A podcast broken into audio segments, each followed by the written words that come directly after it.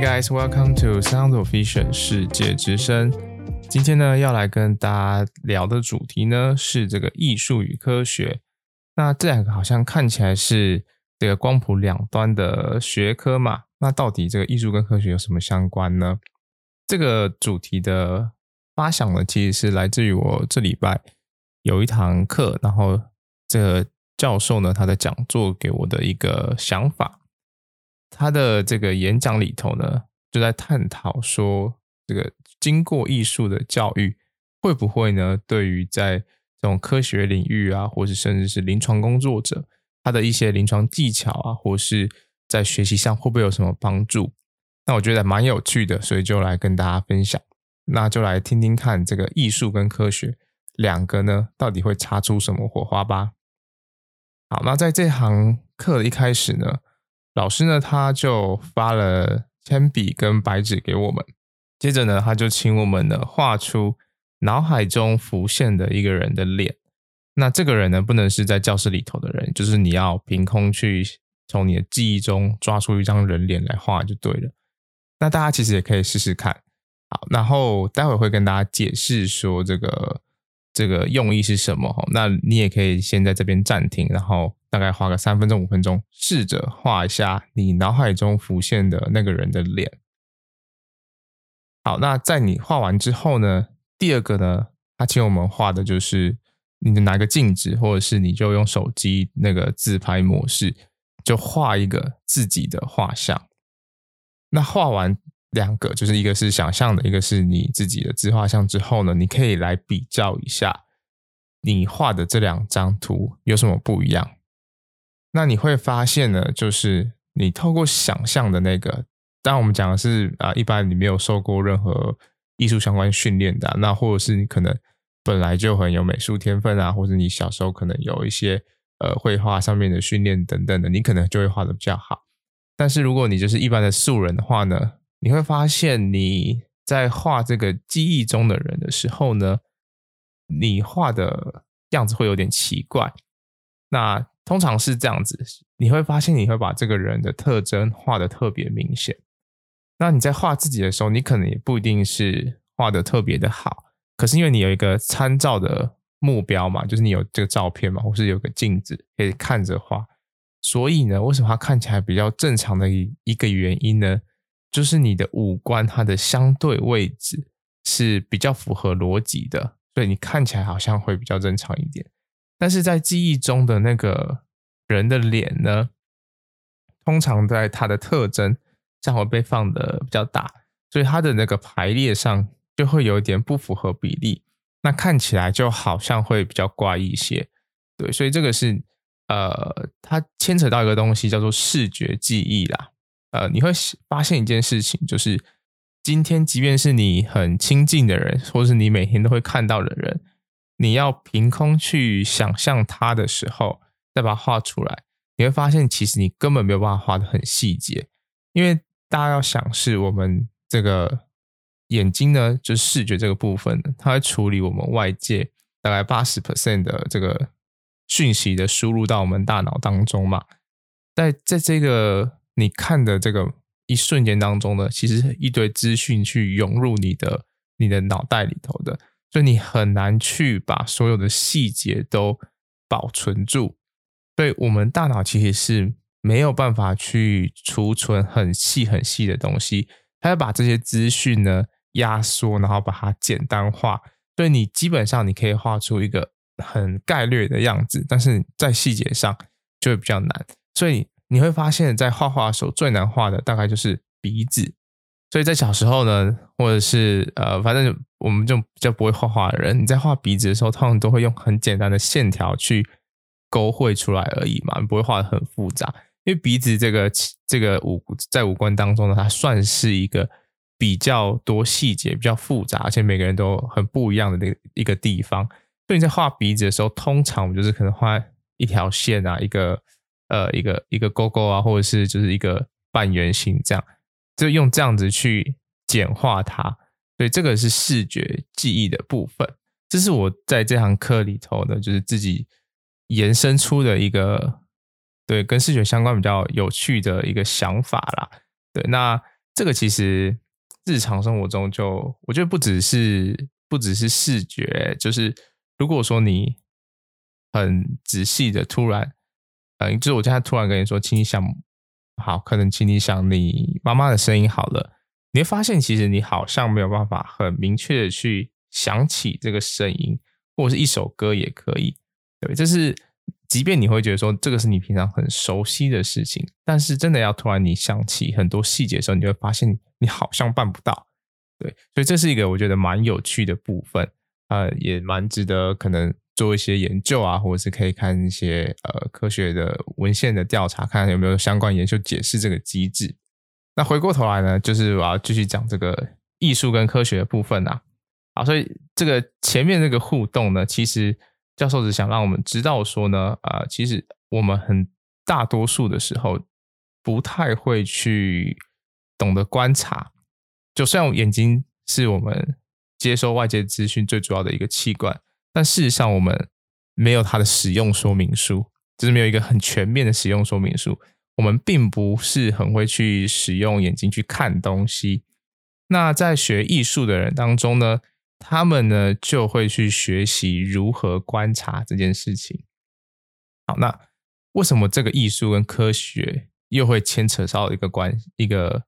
就是为什么会牵连在一起啦？其实他们想要探讨一个东西，就是说目前的教育，其实我觉得不管是在美国还是台湾都一样，在教育上呢，很喜欢去把各个专门的职业给分开来去教学嘛。那以台湾的高中来讲的话，就是分成一类、二类、三类组嘛。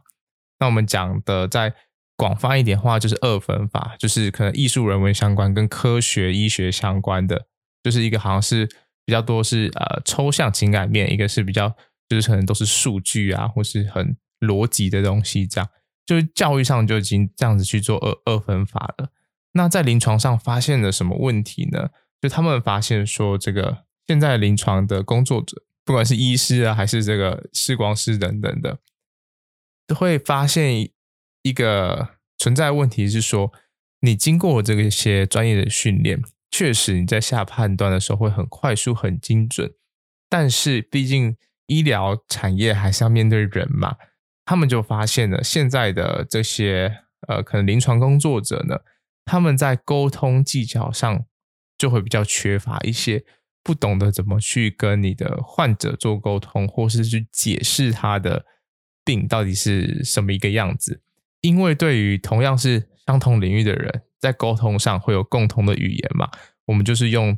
专有名词去叙述就好了。但是如果你今天面对的是你的患者、你的病人，或者是你的客人，好了，你没有办法跟他讲，哦，你这个就是你就是近视啊，你就是这个焦点落在视网膜前面，他不可能听得懂嘛。你那你要怎么去用他们的语言去让他知道，然后然后最终是告诉他说，哦，你可能需要开始配眼镜或者做什么其他的矫正，这个在医病沟通上是蛮重要的一个环节嘛。但是看起来就是现在的教育模式呢，把大家训练的非常的呃有逻辑，然后就像演算法一样，可是你并不懂得要怎么在最末端跟你的。客人或是你的病患去做到沟通跟呃，可能一些卫教的这个部分的技巧就比较缺乏。那在讲这个部分的时候呢，里头有提到一个我觉得蛮有趣的研究，就是他们去分析了艺术家跟这个一般人，他们在看一张图片的时候，他的眼睛眼动的这个情形，就是他眼睛运动的模式是怎么样。那通常呢，这这里头有两个例子，那这两张照片呢，它都是。中间都是有一个人的。那一般的人呢，他在看这些照片的时候呢，他的第一件事情就是，呃，就是只会 focus 在那个人的上面，就他的眼睛的运动，他就是只有停在那个上面。但是如果是艺术家呢，他就会很平均的去观察到整张图片，不管他是背景还是环境，或是光影跟这个主体的人。就他会把所有的细节都会看过一次，就是从这个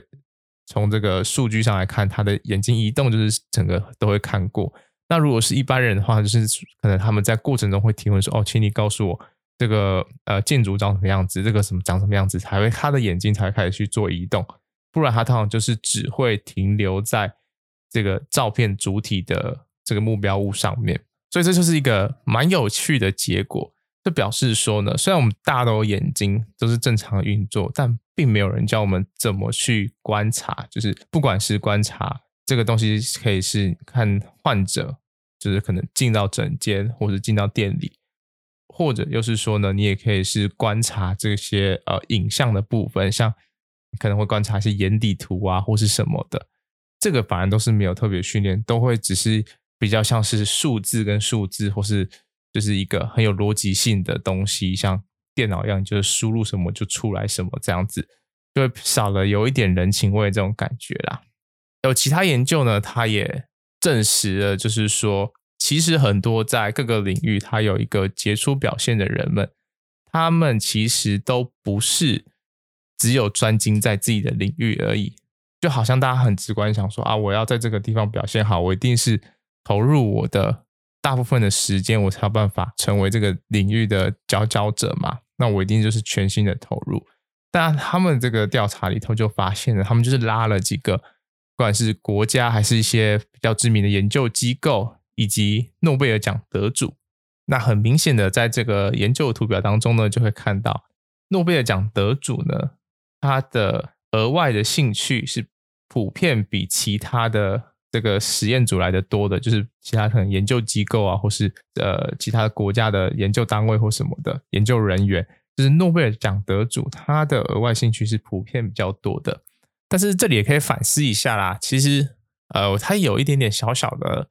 呃小小的盲点，就我觉得啦，因为说不定就是因为他特别特别聪明，所以他才有办法在这个领域成为佼佼者的同时。又能够在其他领域就是都有很好的表现嘛，所以这有可能是这些人本来就有这样的能力，所以很难直接讲说哦，所以这个你有比较多的额外兴趣，比较广泛的兴趣的话，那你就有比较多的机会可以成为这个某个领域的佼佼者，就是你的学习效果啊，或是你的研究表现就会比较好，就这中间还是存在了一点小小的偏差。不过呢，这个。结果也并不是说特别的新奇哈，就是从历史上也是有迹可循的。例如说，像是达文西，他除了是一个很知名的科学家之外呢，他本身也是一个很知名的艺术家嘛。那再还有像爱因斯坦也是嘛，他对于音乐上也是特别有一个一番研究，或者特别喜欢音乐，不是说他就是一个专门整整天就是窝在实验室里研究科学的人。对，所以这其实历史上都是有迹可循的。那确实，我自己也觉得说，如果说你在不同的领域都有接受到刺激的话，你在思想上的角度就会比较多嘛。那自然上来讲的话，你对于你的大脑，就大家就是把它简化一点，就是我们的 CPU 运作上就更有效率，而且是更全面嘛，不会只有说只是在某一个区块里头一直发展而已，但是。这个区块并不是你大脑全部啊，所以它一定是有所限制的，或是你一定会产生很多盲盲点的。好，那或许大家可能会讲说，哦，这那看起来这些研究好像，嗯，这个可信度是会备受怀疑啊。不管是像前面提到这个诺贝尔奖得主啊，或是达文西、爱因斯坦这些人，这个好像 他们本身出场的这个。标配就跟大家不一样，会不会是因为这样原因，所以造成这个研究上有这样子偏差的结果出现？哈，那近期呢也有一些研究呢，呃，其中呢像有几个，他们就是让这些医学相关科系的人员呢，他们去接受这个艺术相关的训练。那这些艺术相关的训练是完全跟这个他们本科的领域是完全没有没有任何的相相连的哈。所以他们接受完之后呢，很意外的发现，这些有接受到艺术课程的学生们呢，他们的专业学科的分数是真的提升了。那尤其呢，在临床上，在对于一些图像的描述，比如说我们在讲这个，呃，这边举个例子，我们在讲这个近视好了，高度近视，我们可能会讲这个呃半月形退化、格子状退化，或者是这个虎斑纹啊。就是这都是其实都是算是专有名词嘛，你跟一般的民众讲，他们不一定可以听得懂。那他们在接受这些艺术相关的训练之后呢，就发现他们在描述这些病症的时候呢，他们的描述的方式是更容易让呃一般的人听得懂的，就是非专业人员听得懂的。就他可能会从它的颜色啊，从它的形状啊，或者它的这个呃深浅的变化去描述，所以这个部分呢，他们就就是有一个很明显的进步。那其他研究也有调查说呢，就发现这些有受过艺术相关训练的人学生呢，他们在观察上、沟通上的这些技巧都会提升。那除此之外呢，还会改变他们思考的维度，也就是说，他思考的这个面向是更全面的。再就是增加自信，并且是促进他们在这个全才，就是各个领域都会有所发展。那后面这个呢，就是增加自信跟全才发展，在听起来好像好像很厉害。那事实上，它还有另外一个好处，就是说，因为在高等教育里头，刚提到这些专业的，像是医疗相关的工作，好了，都是属于高度专业的学科嘛。所以呢，不管是在这个工作上，或者是还是在学生时期的时候。大家所要承受的压力一定都是相对比较高的。那在这个演讲当中呢，教授就有提出了一个这个调查的报告，就是发现其实有很多的这种高等教育的学生们呢，他们其实心理的状态都不是很好。那甚至有，我记得还有十一趴的人，就是在做调查的时候呢，都会有这个成，就是他有想要自杀的想法，就在这个高等教育里头。那确实就是因为，不管是你今天是走到呃这个高等教育，因为国外这个高等教育，台湾可能讲大学以上嘛。那这里讲的高等教育，他们讲的是说，呃，通常他们是比较在训练某个领域的从业人员，比如像医师或者是治光师或者是什么这样。他们通常这种是大学毕业的。那如果你可以对应到台湾，可能就是一些。呃，研究所啊，或是呃，就是那种要国考证照的这些科系啦，他们在学习上确实你要有比较大的抗压性，跟要懂得去舒压。那在你有经过这些艺术的熏陶之下呢，你对于这个压力的抵抗，以及这个你会知道比较要用什么方式去抒发自己的压力，所以你相对的在。学业啊，或者是你在自己生活上也会有比较好的处理，而不会就是被压力给压垮了。那我自己确实就是也蛮认同这个部分的。大家可以想象一下，如果你今天为了要在这个领域里头成为一个一等一的人才，所以你今天把所有的心力跟时间就全部都砸进去，就 all in 进去的话，那。如果说你在学习，或者是你在你的职涯当中遇到困难的时候，你想要跳脱，那你要跳脱去哪里？不是说叫你辞职或什么啦，就是叫你放弃的。但是说你想要暂时跳脱这个环境的时候，你要跳脱去哪里？因为你过去就已经把你所有的时间都打砸在这个上面了嘛。那你今天即便想要暂时的离开它，然后。可能得到一个舒缓的时候，你也没有办法，因为根本不知道该怎么做，所以这个就真的可能会是造成这个心理压力很大的一个地方。如果说你都没有其他的兴趣啊，或是其他领域的发展的话，确实来讲，对心理是健康上是蛮不好的。那呃，